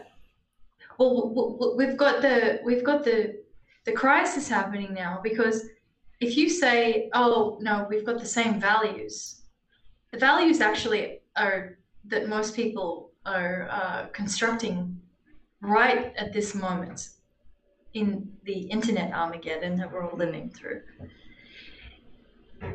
are mostly influenced by advertisers and by mimetic pressure of marketplaces and corporations. A corporation is bequeathing most of the values now that people are agreeing to play along with, even if they actually don't agree with them whatsoever in private, find them quite distasteful or uh, immoral.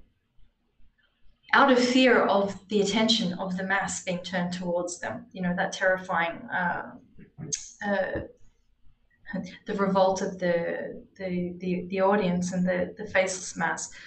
But everybody's relying on post-christian values. No one's actually relying on faith. So there's no baseline whatsoever. People are not sharing any uh, consensus on reality. So even if we're playing court politics we're doing it in a very strange way. This I, i'm kind of rambling around. But it's court politics in post-christian Western culture, which has the residue of Christian charity without the reality of it, and then values which are residually Christian and more and more influenced by corporate advertisers. It's very dangerous.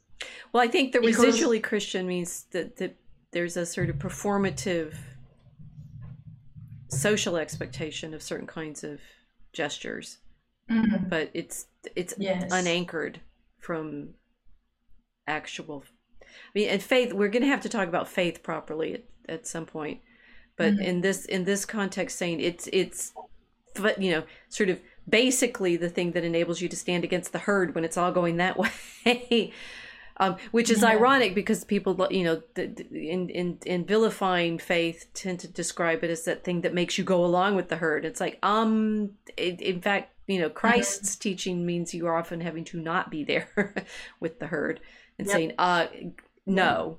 Um so i think this so advertising works to create a social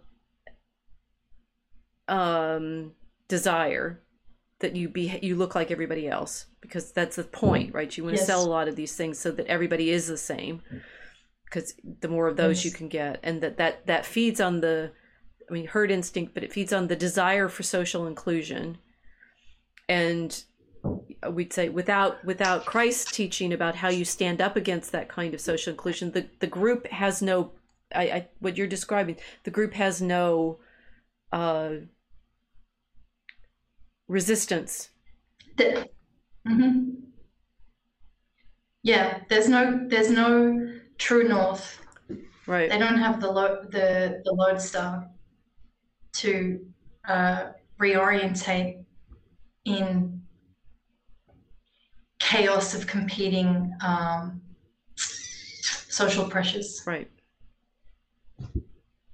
So which the advertising have- you know exists both to I mean, you get brand loyalty so people consistently buy your product at, at a base Mhm. level but then you know it quote competition which the market always wants to get rid of um, is designed to have to trigger competitive desires in order to get people interested in having the things.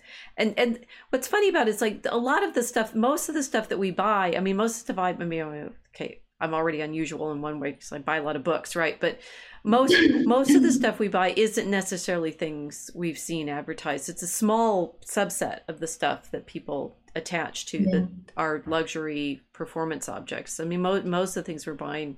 I don't know. I, I, I don't think advertising has as much effect as the advertisers wish it could, but it's enough Mm. to create a culture of that kind of um, diversion of attention. And then that's what everybody's always saying. Maybe that's just the advertisers are so anxious about the diversion of attention. It feeds into everybody else's concerns. And so everybody constantly is worried Mm. about not being paid attention to. And it's not even real. mm, I don't know. I think the court, the feeling of the court paying attention to you is very, very powerful, and it's it's hard to resist.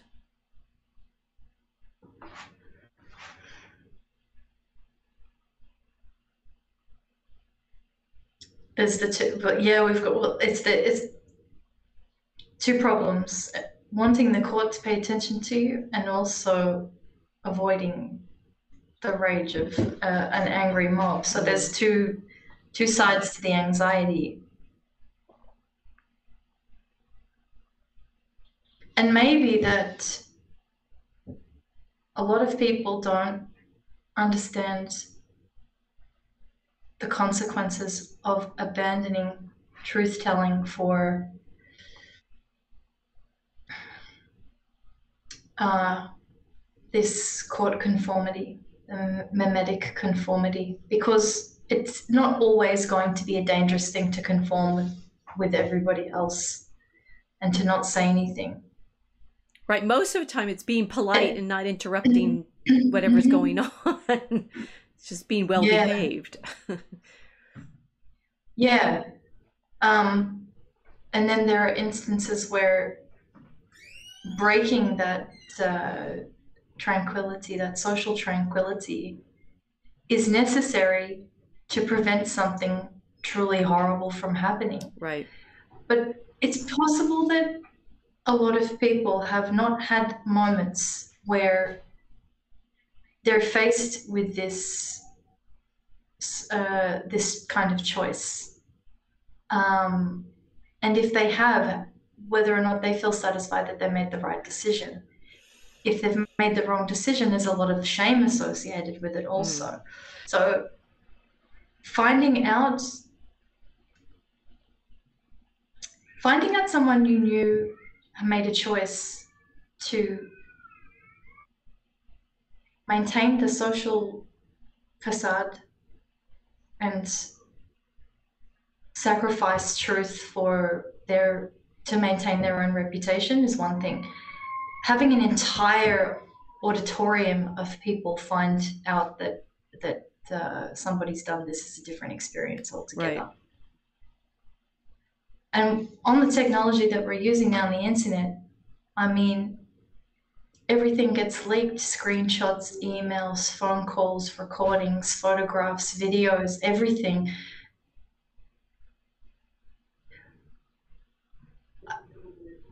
A lack of heroism, a lack of ability to be able to say, no, I'm going to potentially trash my own reputation in order to defend the truth can come out later. Uh, there's a lot of uh, you know people people are delaying a lot of things all the time, as we've seen on Telegram. Delaying cutting off associations with particular people that they should cut off with just to maintain reputation, to maintain status, to maintain influence, which is power. Public perception, everyone's managing their own personal branding in this internet world of public relations on the internet. So it's sort of speeding up the mechanism because it's so fast. And then we all get the uh, we we all get the experience eventually. Will I tell the truth or will will I allow uh, the reputational uh, pressure to dictate what I'm doing right now. Right. It's similar to this movie. It's I don't know if you've ever seen this movie. It's um it's called The Box. It was based on a Twilight Zone episode, mm. and uh, it's a fantastic film. I would recommend watching it. It's really good. It's very creepy. So the premise of the movie is that there is a couple, and I think he's working for NASA too. So there's some things in there, but um, they're having some financial trouble and uh, you know the, the the couple is happily married, but they're a little bit stressed and everything. Anyway, so they get this strange arrival at the doorstep one day.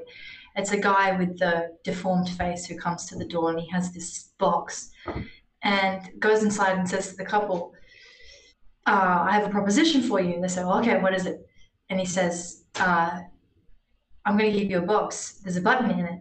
If you push the button, you'll get a million dollars." and someone you don't know will die. They're horrified mm. and they're saying, you know, this is a horrible troll. And he said, "Oh no, you know, I can guarantee that it's not it's not a game. It's real. So if you want that million dollars, all you do is have to push the button, and then someone you don't know will die." So they go through this whole thing. Right. That box moment is the internet. Who's who pushed the button?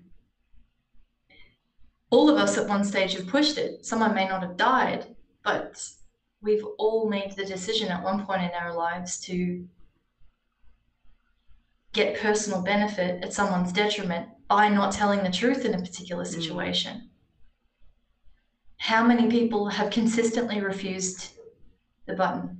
How many people have consistently refused to push the button? So, those moments, I think, are the ones that everyone's terrified of having revealed. This is why, like, AOC doesn't want Tucker Carlson to have his own group right. because then everyone digs around, and after a while, you find out, oh, that was the moment that you pushed the button. Let's see what you did. You know, let's see what you overlooked in order to maintain your facade, your social facade, and your reputation. Let's see what you overlooked in order to maintain your status in this strange digital court that we're all mm-hmm. living in. It's, and it's very terrifying. It's very terrifying because it's so quick and for all of us, I think we're living in this knowledge that it's so quick and it can happen at any moment. Well, it's immediately happening to Carlson because of the Dominion yeah. suit. So they're going through all of the discovery. They get to go through all of his texts and, and things like that and find out that he said things about, you know, Trump and stuff like that. And yes, yeah, so mm-hmm. the, the, the, the scandal level of re- revelation is obviously terrifying yes. to everyone because I mean, even to the level of, you know, I was a bit silly in, oh, maybe a lot, very silly in this conversation. and if it's, it's projected up yeah. in this serious situation, nobody ever laughs, right? Because you, the joke is never part of the, the courtroom yes. or the, the boardroom meeting or something like that. And you can say, that was a joke. Why are you so mad at me? And it, it, that stripping of context. Yes. Yeah, humor, humor. Uh, it's it's a humorless analysis. Yes. And so all the pathos is taken away. The feeling, the emotion, the tone, the humor, the intention. Everything is read. Uh, in a completely black and white way and then that changes the interpretation changes the perception changes the way people are um, are seeing you So yeah, it's quite it's it's uh, again taking away that human element from whatever has been going on and pushing it into a kind of vacuum where emotion doesn't exist and where uh, things are read in an administrative and bureaucratic way. You know, human interaction becoming corporatized.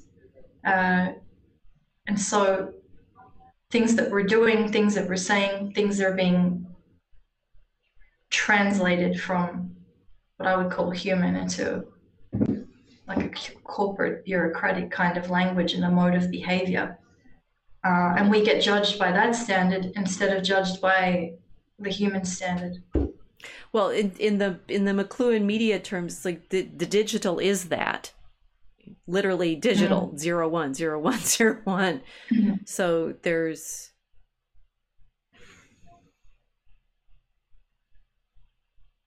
So how do you train? You know, how do you train to exist in in ones and zeros, mm-hmm. where everything is going to be judged in this corporate bureaucratic mode, divorced from the incarnate human life? Yeah, uh, and that's probably part of the the panic you know the panic that tucker carlson said we need to we need to be human and we need to tell the truth. Uh, but that that's class that's clashing with the technology. It's clashing with people's real experience of what the technology is doing to them. Everyone's had a fight on facebook at one stage that made everybody angry and caused family rift. Right. Right no, Although not, I don't know. I mean, I I think Facebook died right in that sense. That I I remember mm-hmm. I remember when you know we were first on it 2008 or so and you know you ended up in these somebody's wrong on the internet and you have to answer and and, and sort of carry on and i so i i do wonder i mean Kingsnorth saying we need the the asceticism of it eventually we are get i maybe we're getting better at it i do feel like even five. I mean, mm-hmm. five years ago we were still in Trump and it was there was sort of a boisterousness to everything. It doesn't feel like there is that anymore. It does feel like mm-hmm. the fun is gone. Um which could be good. Yes. I mean, it's like, well, but go back out into the world and drive around in golf carts instead of being on television. Uh, mm. It could mean that we're learning better how to discipline ourselves in this environment which is is a kind of so is a civilizational thing. It's like you learn how to live in the city. You can't live in the city in quite mm. the same way you live in the country and so you ad- adapt to the mores of the internet. It it will be sad if if if what turns out that the internet is actually a very boring place and who wants to be here. Yes. um i think that's what's happening though. I think that's what's happening. It just uh, it's becoming a one giant mega bureaucracy. Mm. And I mean, the issue is people are not going to be able to leave it because we need the technology now. The effect of existing in a mega bureaucracy online uh, transforms the culture into a mega bureaucratic culture. There's a weird feedback loop. There. Right. So I don't know. I I don't know if uh, asceticism is necessarily the solution. Just to not engage with it and not use it. Uh, it just doesn't seem practical. I don't, I don't, well, I he had he had two options: the, the the cooked, which the civilized, and the raw. And that's I don't know Levi Strauss. It's from Levi Strauss's Raw and the Cooked, and I'm not sure what the metaphor means. Okay. But he was saying, you know, like there may, may be different modes of asceticism in this. Mm. And and there's certainly, you know, within the Christian tradition, there are different modes of asceticism. Whether you're Benedictine and living in the cloister out of the world, or Franciscan or Dominican and you know living as a mendicant but within the city.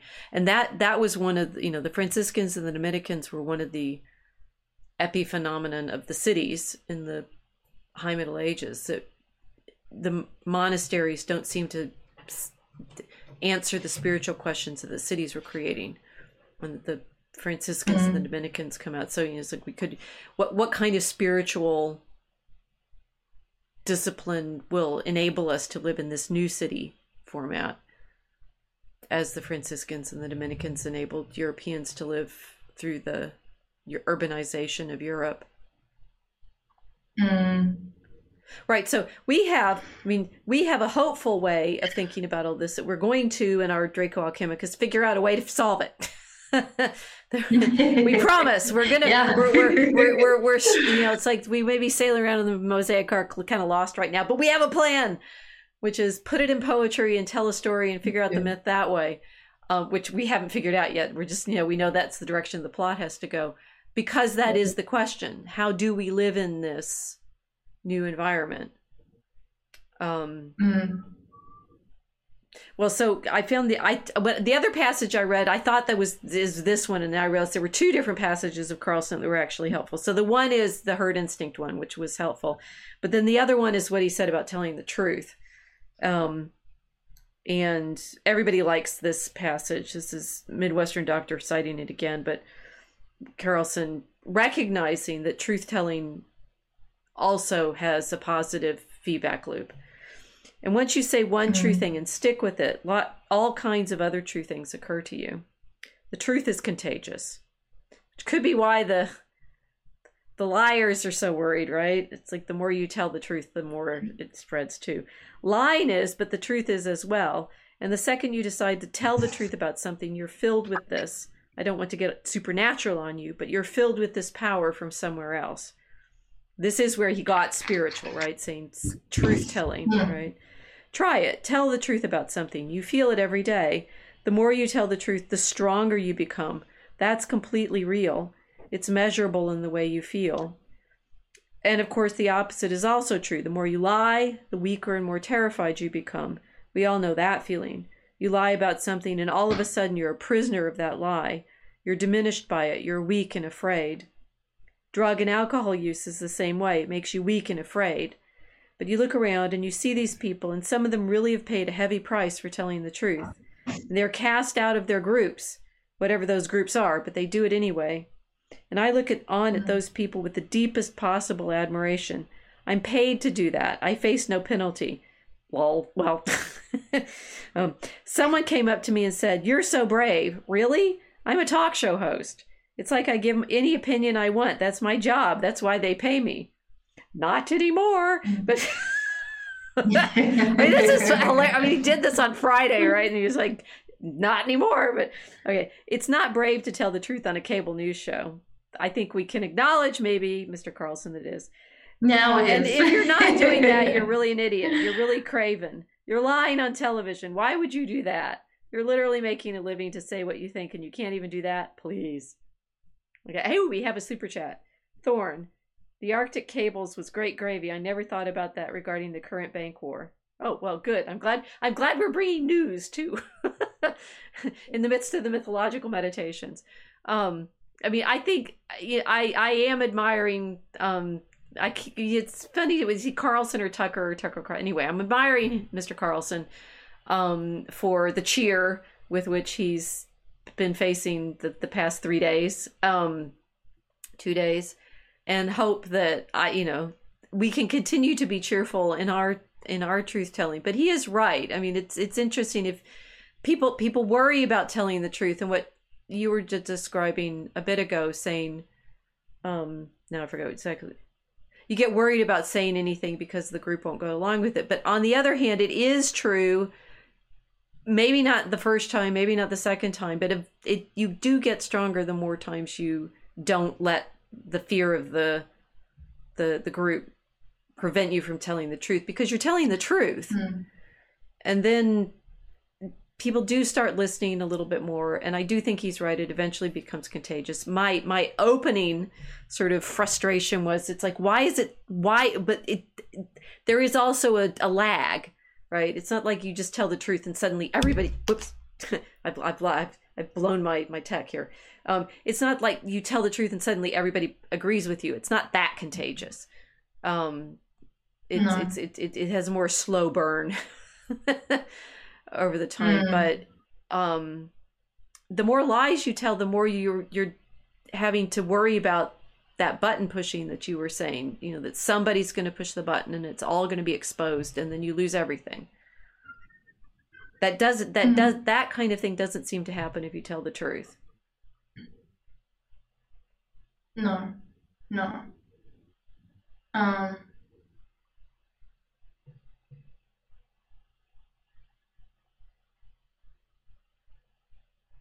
yeah, the I think one, once it once it's happening, uh, you know, in my experience of this too, is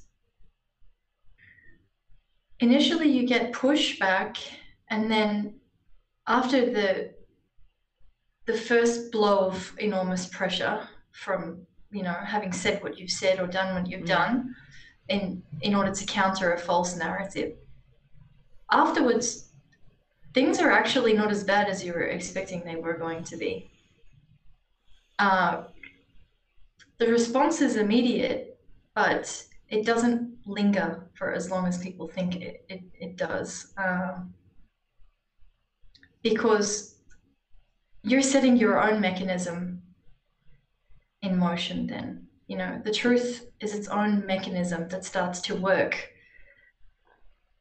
to correct the things that are hidden or ignored or you know uh, which is what you were saying it's kind of a slow burn. Eventually it influ- the truth as a mechanism influences people because it starts to undo falsehoods and things that are based on falsehoods so you know like opening Pandora's box, you open all these horrible things up.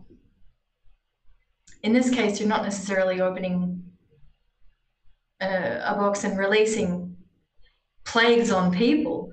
It's the it's the it's the it's the opposite. It's like releasing a salve Mm. for for things which are festering and the you know a lot of uh, a lot of path- social pathologies and things that people are, ignoring and medicating with the various products that they're buying in order to ignore everything. So, uh,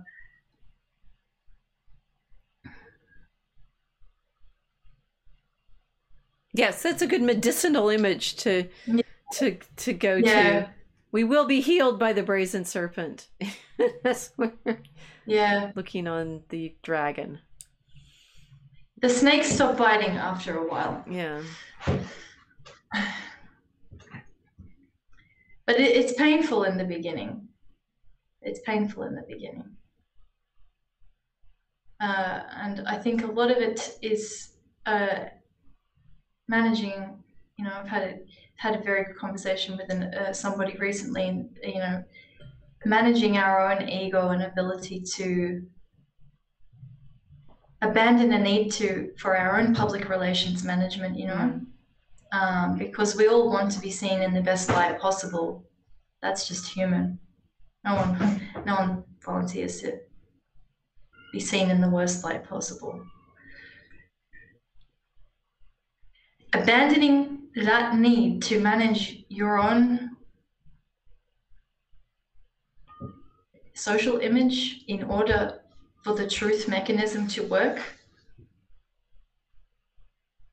is the main battle. Because, uh,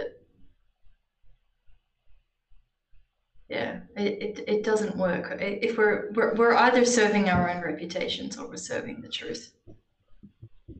So, That's yeah. beautifully put.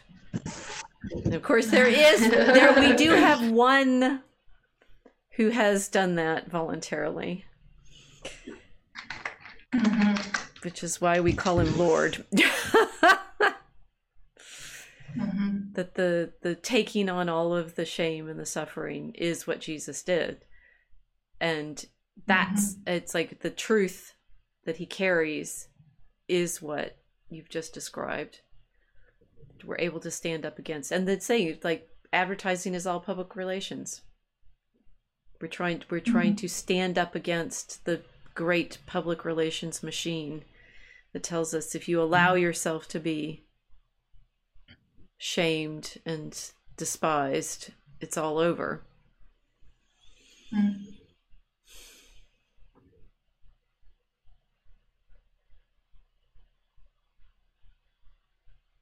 Yes. Which, uh, interestingly, you know, you you wonder, is that yet another advertising campaign? Is it real? Well, Dorothy Sayers did call her novel "Murder Must Advertise" because life affirms itself. How's that for an end? okay. nice. I'm glad you found your way back, my dear. I see you're in a new location. I this is your your I new, your new your new streaming location that we will see you in next time. Yes, you're not going to run away from me again, right?